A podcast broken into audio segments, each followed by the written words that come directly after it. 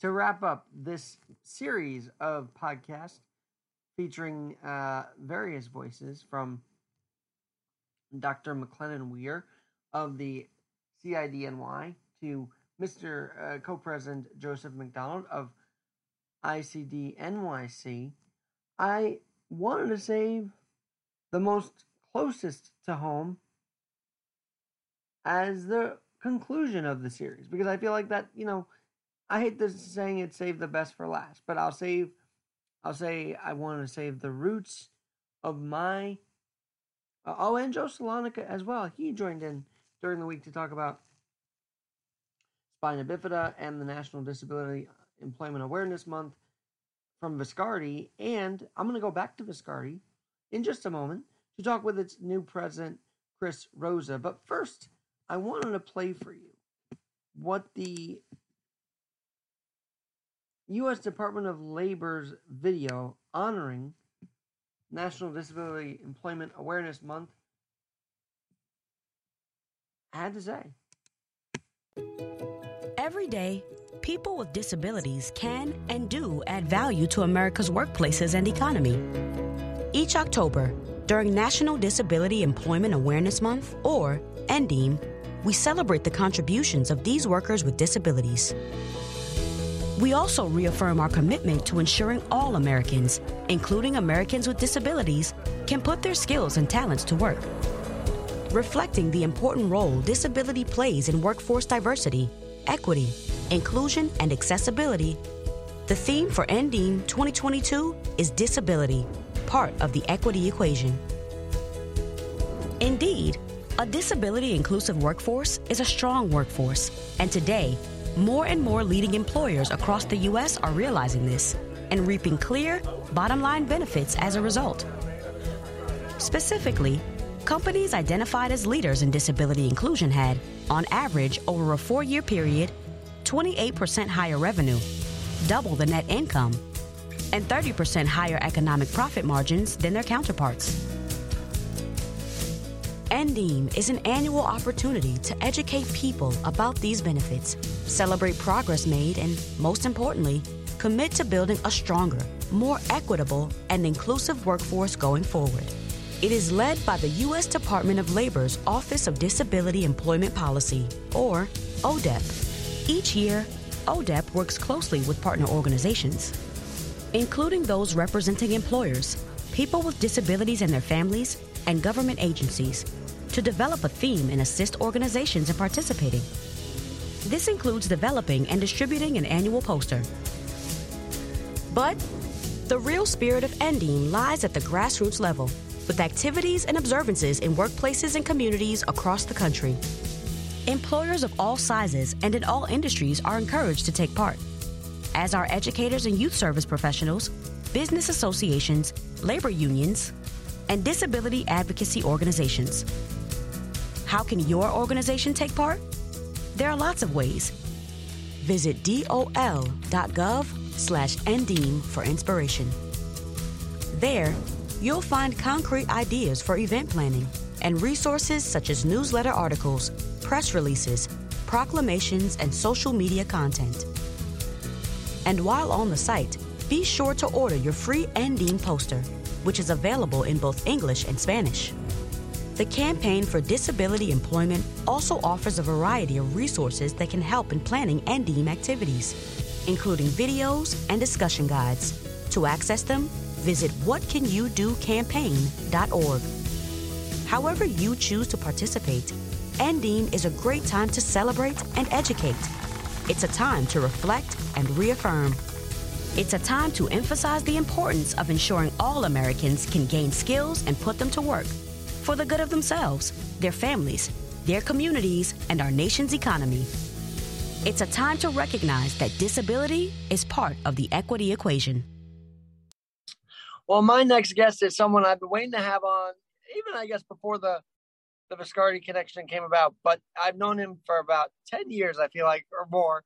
Chris Rosa we went, you know, I got to know you at Queens College. Now you're the president at the Viscardi Center. And it's funny, I feel like we've grown more in your Viscardi role than because I was wasn't around you at Queens College there, but here we are. Uh, no, it, it's been my honor and privilege to call you my partner and friend all these years, Alex. And um, thank you for all the help you've always given all New Yorkers with disabilities and amplifying our voice and message.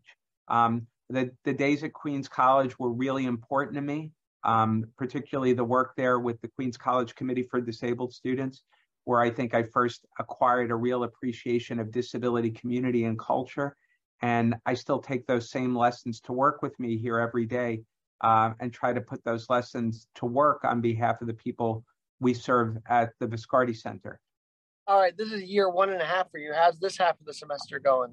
Uh, almost. Uh, I'm in my tenth month of work, uh, and so um, up. So it's been a really, uh, I, I, think, perspective altering year. I've the Viscardi Center and the Henry Viscardi School have always loomed large in my consciousness as a, a lifelong New Yorker with a disability. Um, if you live in this area, you understand that Viscardi is a remarkable, transformative place, um, which which really sets kids and adults with disabilities on path for independence and meaningful careers. And um, so the notion that uh, that circumstances would just unfold where I could throw my hat in the ring and be considered to be the president and CEO is still a very humbling thing to me. All right. I talked to Joe Salonica just a few days ago, and he said that the the legacy of Viscardi, the goals of Dr. Viscardi are alive and well at the Viscardi Center. Can you expand on that? Like, how are you guys alive and well in the adult uh, employment, if you will? You know, getting people employed with the uh, adults with disabilities, as well as kids in the schooling. How, how alive and well are we here? Well, I I think, and I'm glad that Joe said that. I feel I feel that we are absolutely thriving in those core values and and uh, foundational strands of our mission. Uh, to put it in perspective, uh, um, as you know, Alex, uh, Dr. Viscardi was really a precursor to the modern disability rights movement.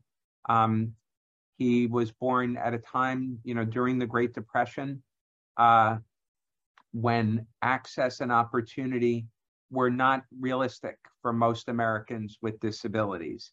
Uh, and after uh, persevering and and actually making it in business and industry, uh, he realized that he had a higher purpose and a higher calling, and he puts the he put those lessons uh, to work uh, to create something new and different, uh, uh, a social for-profit enterprise where um, he bought, he uh, pitched this idea to prospective investors. He pooled the resources of investors and um, he was able to buy a garage in West Hempstead. Uh, he outfitted it uh, through those investors to make it into a shop floor. And then he went out and he recruited 30 people with disabilities who were previously regarded as unemployable. And he put them to work in contracts with leading Long Island employers, General Electric, Grumman, um, and others. And uh, in that first year, uh, he was able to turn a $48,000 profit after paying off all of the creditors. And within five years, he expanded that workforce to 300 people with disabilities, and they had an annual profit of more than a million dollars. And that's that kind of uh, entrepreneurial spirit, uh, that ethic of inclusion, and that commitment to empowering people with disabilities through the promise of work uh, is is at the heart of our mission, and it's very alive and well here at the Viscardi Center t- uh, today. Each and every uh, year, we work with more than 300 leading employers um, from around the nation to put uh, New Yorkers with disabilities to work. And in terms of the entrepreneurial spirit, Alex, um, we're proud that Viscardi uh, is the home of uh, the um, National Institute for Disability Entrepreneurship, uh, where we work with enterprising entrepreneurs with disabilities to take their concept and to bring their idea to, to fruition, to market. Well, you know, it, it hit me when we were at the golf outing, right? It hit me that Viscardi's beyond the brick walls of and those historic brick walls of of Albertson, Long Island. You guys have really gone national, and you just reinstated that point right here. It's it's really true, and um and we're proud not only for the Disability Entrepreneurship Initiative uh, to have uh, a national impact, um, but also, as you know, our public policy efforts led by our public policy chair, uh, your fellow alumnus, uh, Judge Rob Papiya. Um, we're involved in coalition with leading disability advocacy organizations to work on developing public policy on a national level that ultimately we think will improve employment opportunities for people with disabilities. And, um, and we're international in our impact through the Henry Viscardi Achievement Awards, where we work to identify um, leaders and activists with disabilities from around the globe who are empowering people with disabilities in their home countries and raising uh, global consciousness of the, of the international impact that they're making on social justice for people with disabilities worldwide. All right. Well, I love to hear that we're international. I mean, Sports Night is also a great glimpse. And as I saw at the golf outing, you guys are are partnering. I mean, I saw Delta there. You guys have big companies coming through the halls of Viscardi. And what's that mean to you in now your 10th month there? What, what's that mean to you? Uh, and how do you grow from the companies we have and, and continue to encourage more to join us? Well, I, it's heartening for me, Alex, because when Fortune 1000 companies like Delta align their brand with that of of Viscardi and the Viscardi Center. Um, it means that they understand the value proposition that Viscardi has historically offered to our community. That they're looking, they see brand alignment there, which is very heartening for us. That a leading company like Delta uh, would be interested in, in partnering with us. But it's more than just getting a halo um, from their uh, association with us they're committed to uh, building a truly inclusive and diverse workforce. And they understand that we have candidates who are talented and are eager to work. And to their credit, as a leading employer, they're looking to have a truly diverse and inclusive workforce that includes our graduates. Now, what was cool is you also had a summit, I believe, of the, the CUNY system. I mean, I don't know if you want to talk about this, but the fact that you're able to delve into the college world from your Queens College experience.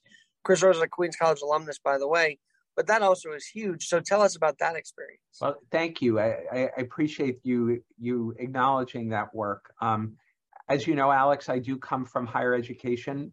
My alma mater, like yours, is is Queens College, and my up till coming to Viscardi, I had 28 years of leadership experience at the City University of New York system. Part of the reason why I think I was a the, our board thought that I would be a good fit to lead Viscardi is that at this critical moment, um, the Viscardi Center and the board was focusing on uh, post-secondary success of of people who come through the Viscardi doors, and that had been my my sweet spot for almost three decades, and um, I've been proud to leverage those relationships in pursuit of more meaningful and seamless transition to post-secondary education and training for our Henry Viscardi School graduates and also for the participants that come through our Abilities Incorporated programs and the Viscardi Center itself.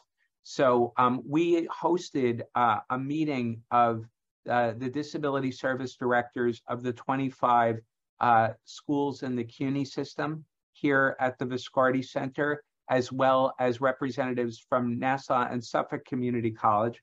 We brought them all together for their summer retreat, the opportunity for them to reset both emotionally and, and conceptually as they prepare to be refreshed and renewed to serve the college students with disabilities on their campuses. We agreed to host them in the beautiful setting, as you know, uh, here in the country in Albertson, uh, a very green and um, just very uh, affirming place to be with one. Spacious, also, I would say very spacious. Very, very spacious. And the quid pro quo was um, you're welcome to be our guest.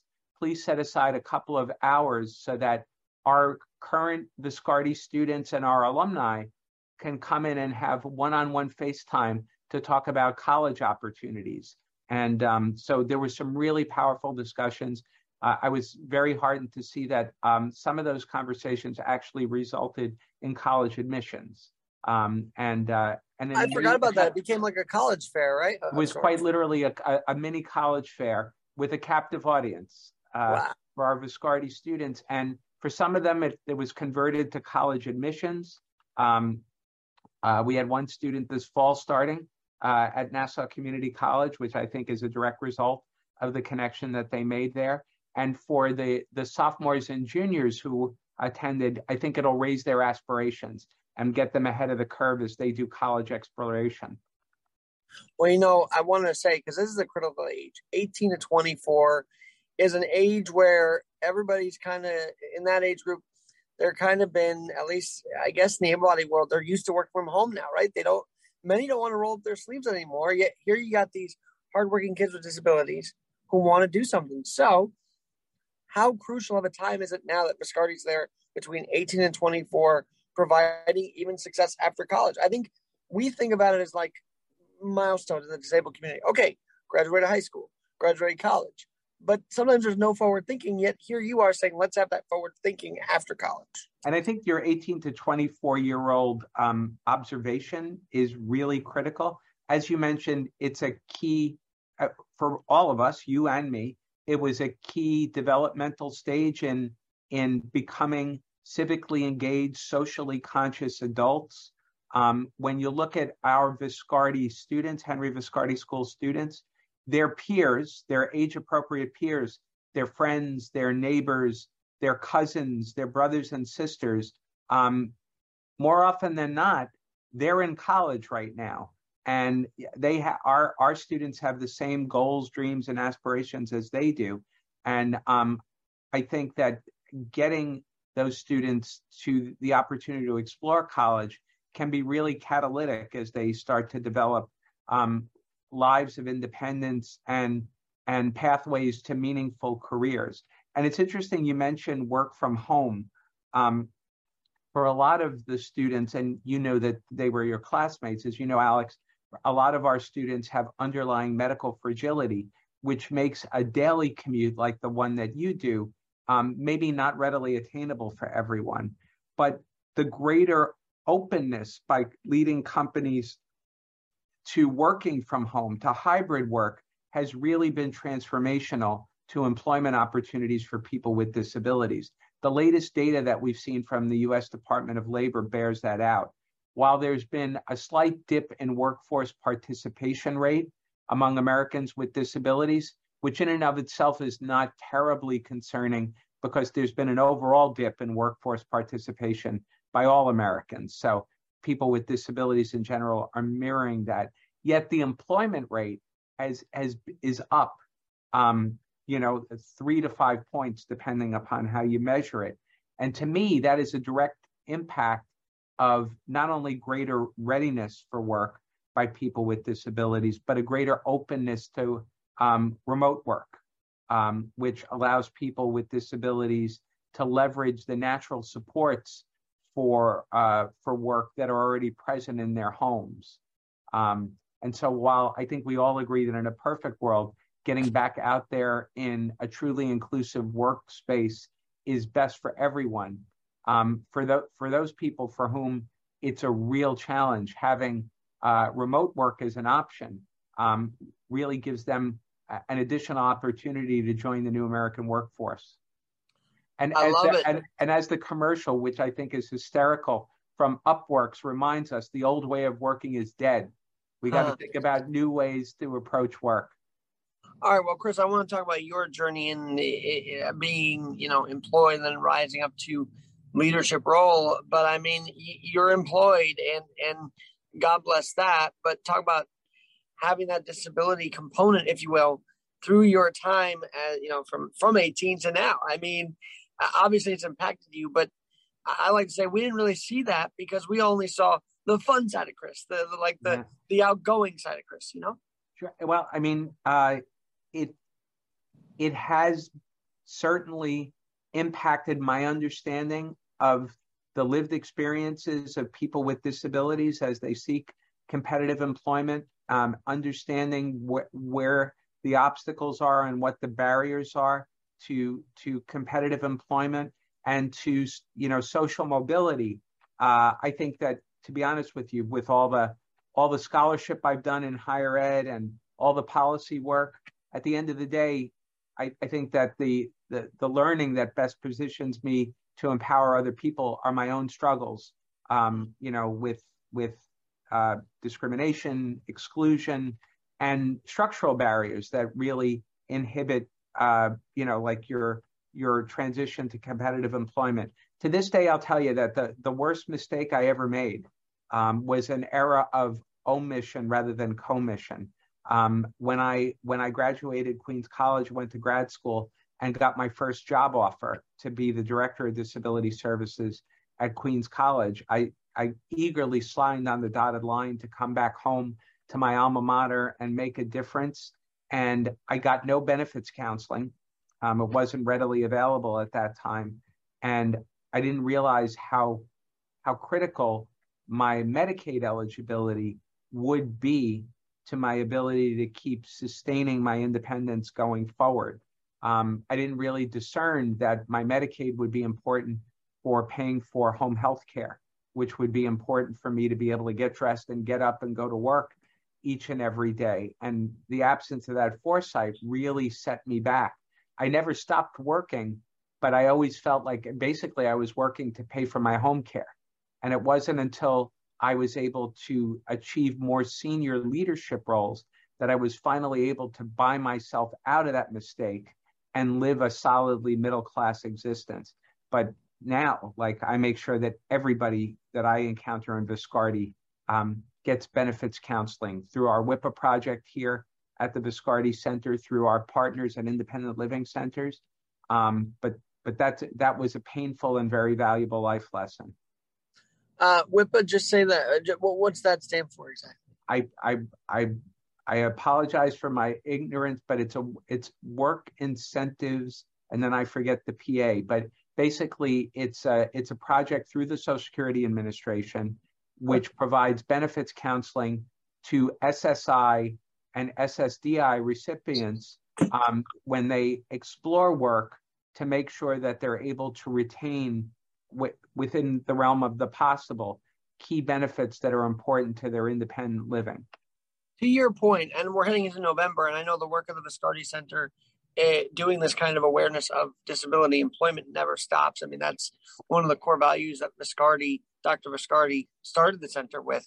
Um, but to your point, people with disabilities might be afraid to look for work because, all right, they want to be competitive, they want to be out there, they want to be in the running, if you will. But here they are having to have a limit of $500 or so to maintain just programs for aids and, and for necessities. I mean, can, I mean, can, can these conversations change the movement? I feel like it could, but what do you think?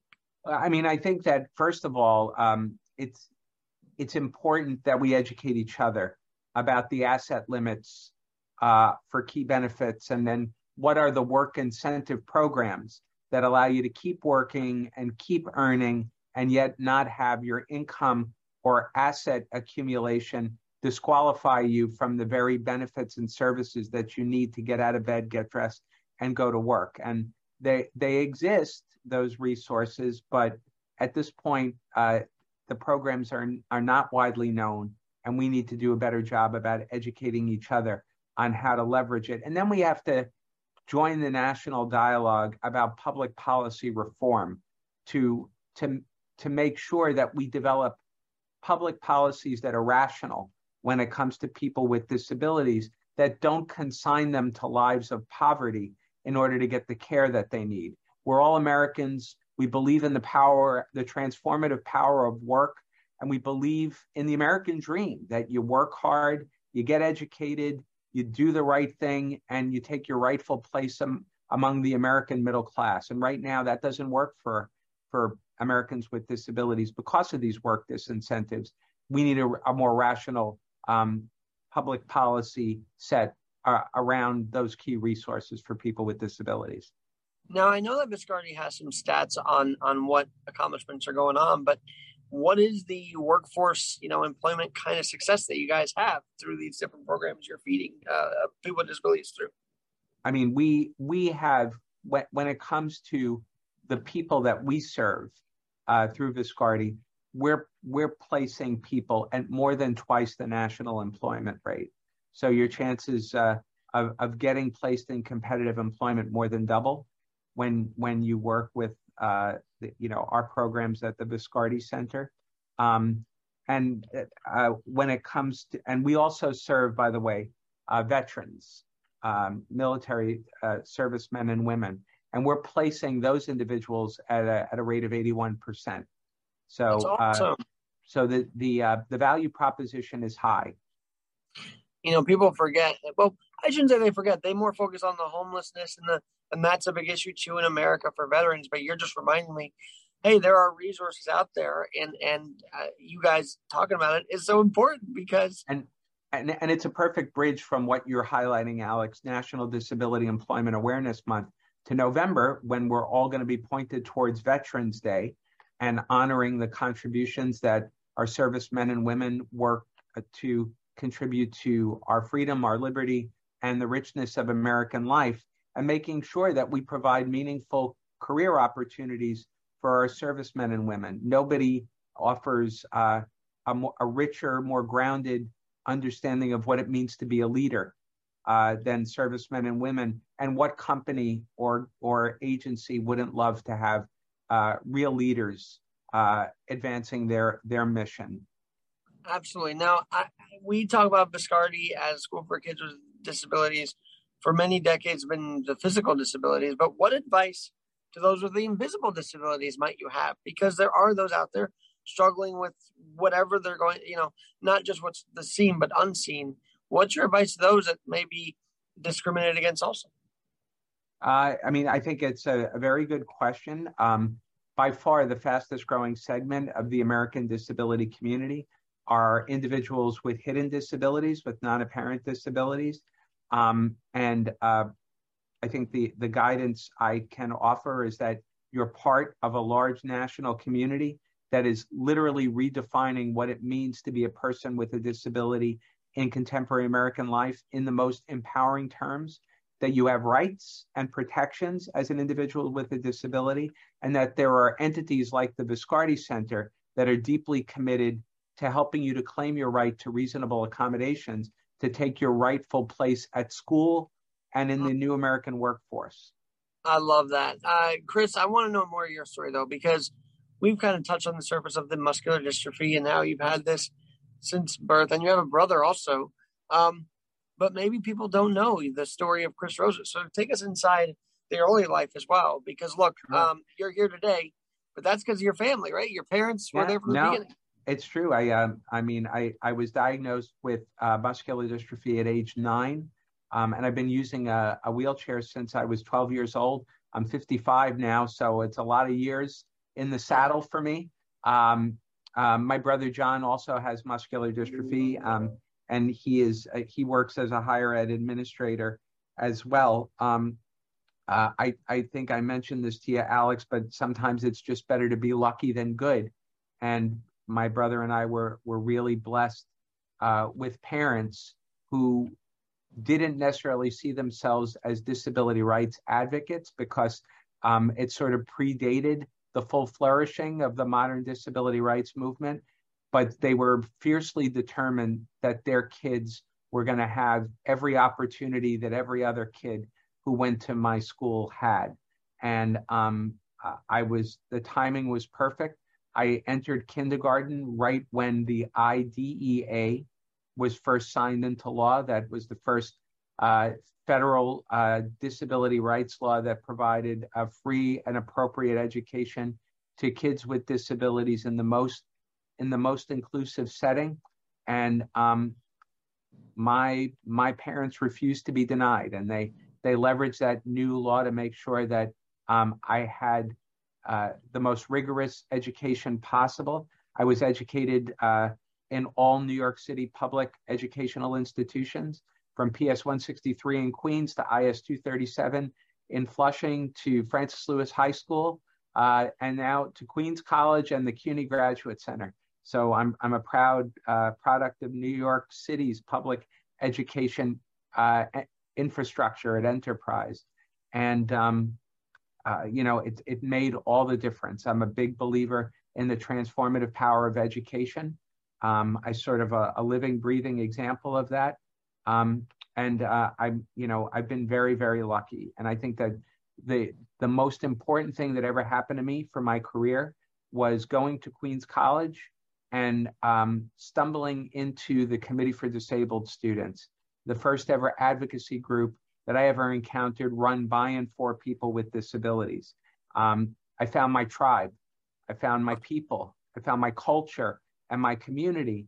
And that set me on a path that ultimately led me to the Viscardi uh, Center, where every day I find my tribe, I find my people, and we work together to educate, employ, and empower people with disabilities. Uh, personally, do you ever have down days? Because as I told Joe, you both are very upbeat guys. You never let anything stop you. But I mean, the down days, you have to still have some here and there. And how do you get through it? And, and you know, I like to say we're heading into a season of sort of not depression, but it's called the seasonal of uh, like sadness kind of i forget the acronym but it's sad basically yeah seasonal disorder um I, I, I mean i think like everyone else you have your moments i find that um that whatever sadness i have is often uh tied to uh the the the wish that i in cooperation with ad- advocates like you could have an impact um more quickly um, mm-hmm but I, and this is not pandering. I mean, every day, Alex, I enter my office, and as you know, I roll past the perfectly preserved office of Dr. Viscardi. And on those tough days, I peer in and I'm reminded of just by sheer force of will what he was able to to wrought on behalf of Americans with disabilities. And with that, you know, living reminder of his legacy, it's hard to feel anything other than inspired. So um, I'm very fortunate to have that. And what I love about you, man, is that you know the alumni not by just name, you know us by face. I feel like, you know, there were people that I talked to, like, I know Chris, and I'm like, he wasn't really involved back then. How do you know? You know, so you go, you outreach beyond well, the borders of Queens College as well. Well, the, to your point, Alex, I mean, Viscardi alumni are the heart of the disability community in New York. And that that's my tribe. Though you are my people. So, you know, I came to know you and your stories as as just fellow activists in the disability community, even before I necessarily knew your Viscardi pedigree. But now that I get to see you, I'm not surprised. You know, you find a strong advocate with a strong voice. They have a Viscardi connection somewhere. I'm confident of it and I talked to other organizations as well as part of this Disability Employment Awareness Week. I'm like, you know Viscardi? Like, yeah, we know Viscardi. I'm like, all right, we're we are connected. We, I I don't know if we're competing because Long Island is different than the city, but we're all connected in in one one thousand ways or another, if you will. It's really it's really true, and it's nice to to know and to hear and appreciate that Viscardi remains at the very heart of our community and our movement in this region. And then one last thing. Well, I got to ask about Kermit because he's just sitting there hanging out. Uh, uh, is that like from childhood? Like, tell no, I, I, I wish somebody sent it to me, but I find that it's I. One of the joys, Alex, is to have my door open so that students from the Henry Viscardi School can just pop in and say hello, and I can get to know them. And I find that for the kindergarten kids, especially, it's it's nice to have Kermit there to help to maybe to get them to relax a little bit and feel at home. We both love Kermit. We both acknowledge that it is not easy being green all the time, and uh, it's a great way to connect. All right, I'm glad I, I go. I'm glad you mentioned it that way because my last question is: you do look at the kids and you think of the alumni and like you try and bridge the gap. You're there. You've taken the mantle. So how do you bridge that gap from kindergarten to 12th grade and make sure everybody feels included? Uh, it's it's a challenge. I mean, but the good news is that the legacy that I've inherited from Dr. Viscardi, he was a master at meeting people where they are, and uh, and I remind myself, don't don't overthink it, Chris. Just try to meet people where they are in the arc of their consciousness and in the arc of their development and in their hopes and dreams. The cool thing about meeting the kindergarten kids is I'm I am 55, God willing. Uh, I get to know them as kindergartners, and I'll see them in 12 years when they roll across the stage and get their diplomas, uh-huh. and then help them to transition to college or work. That's my goal. Well, it's sort of like you, you watch them grow up. It's, it's something else. All right, Chris. Dr. Rosa, I should say. You are a doctor. Uh, thanks, Alex. And thanks for always being so good to me. Well, thanks for always including me in this whole thing. And I'm glad we finally got you on this podcast. I'm Alex Garrett, where we're always adapting. Yes, go Irish this weekend, you know. Well, they went and they beat Syracuse. Uh, on about on, on a different note, though, thank you to all of those that joined to talk about the National Disability Employment Awareness Month. We must continue that awareness into November. And that was kind of the theme, wasn't it? That we don't just stop here, we keep going. Because at Alex Garrett Podcasting, we're always adapting. Have a great night.